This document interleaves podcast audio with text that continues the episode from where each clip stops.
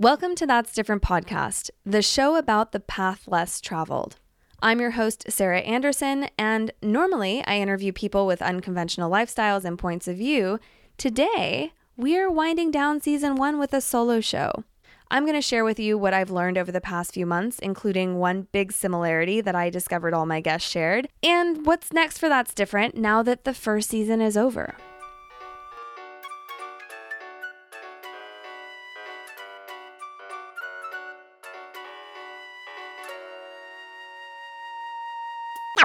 That's different. That's different. If you tuned in for the first bonus episode, you know that I left my job in spring of 2019.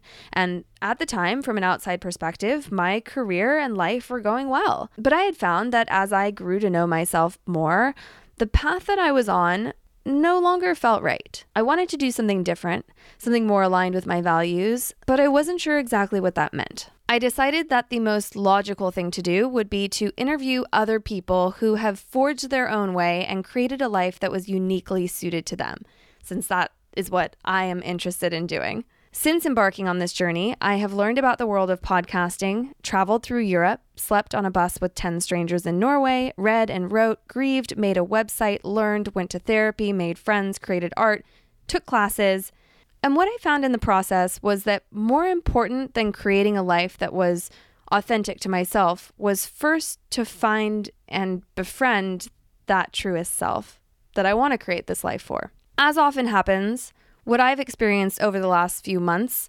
unfolded differently than planned. I've produced a lot less in the sense of tangible outcomes, and I've found myself doing a lot more deep internal work the kind of stuff that feels incredibly significant from inside, but is harder to show for. When I left my job with the intention of giving myself space, learning, and working on creative projects, I had already stepped way outside of my comfort zone of, at the very least, presenting as a practical, success driven member of society.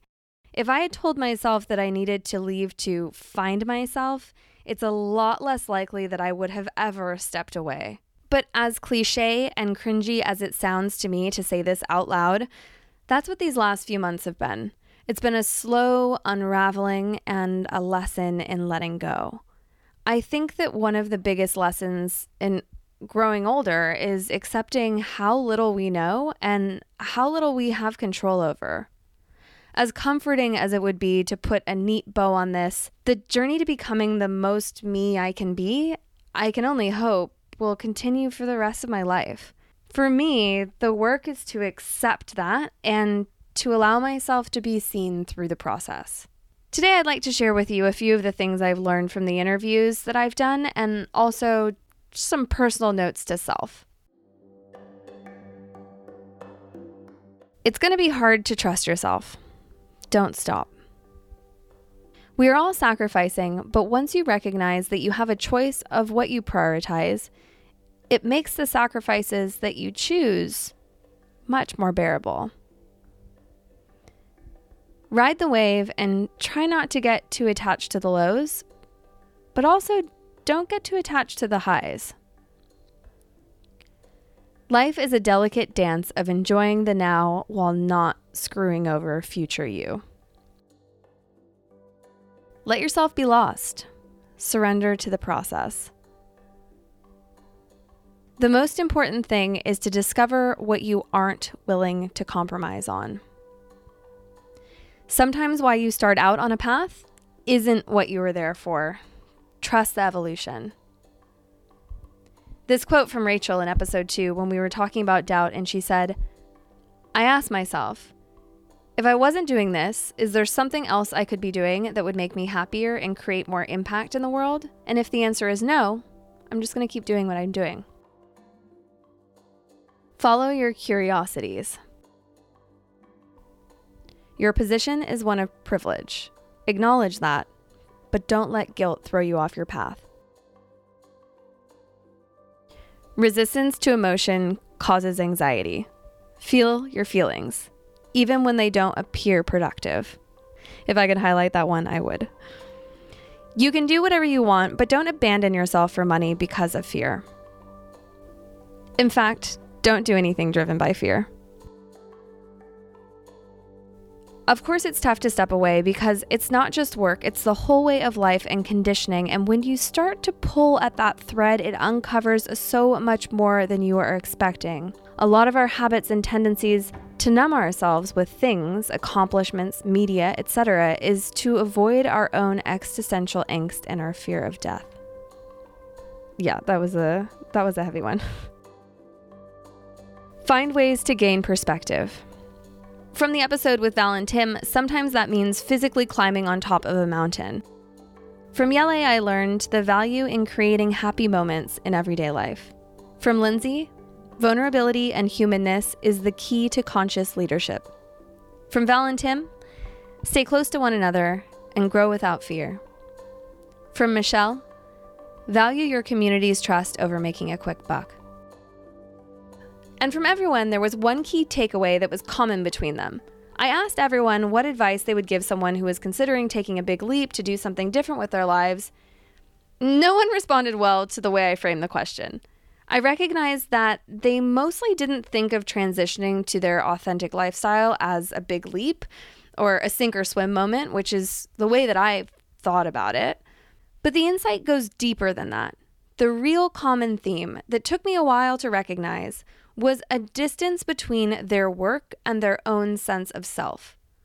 When we put ourselves out there by creating art or a company, especially something that deviates from the norm, we can expect criticism.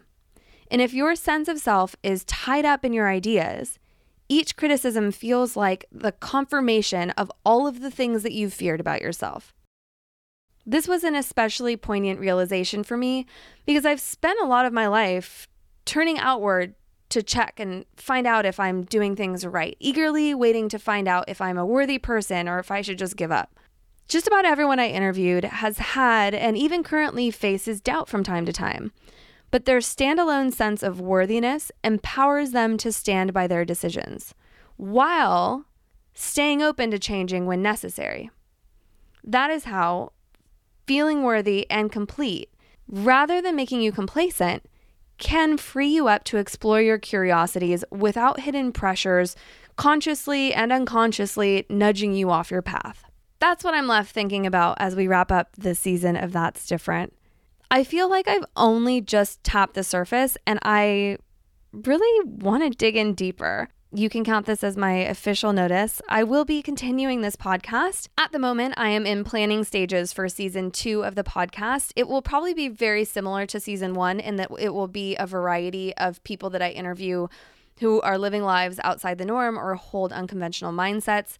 I have some ideas around theming seasons further in the future, and I may or may not continue to have bonus episodes like this where I check in with you on where I am in my life. As listeners and as a part of this community of curious minds, you are a part of this process. So please tell me what you think. Do you like these check in episodes? Do you have anyone that you want me to interview or a particular area that you would like me to explore? Send me an email at Sara, S A R A, at that'sdifferentpodcast.com or you can DM me at Sara Anderson, S A R A A N D E R S O N S F on Instagram. Between now and the next season, I will be launching a site that will be the main home and hub for articles, videos, and other fun experiments of mine. Find me on Instagram or send me an email at sara at that'sdifferentpodcast.com to be kept in the loop on that. Thanks so much for being here with me. I've put off this episode because I wasn't really sure how to wrap up, but in reality, it's all just beginning. I can't wait to continue these explorations with you. Until next time, don't be afraid to be a little different.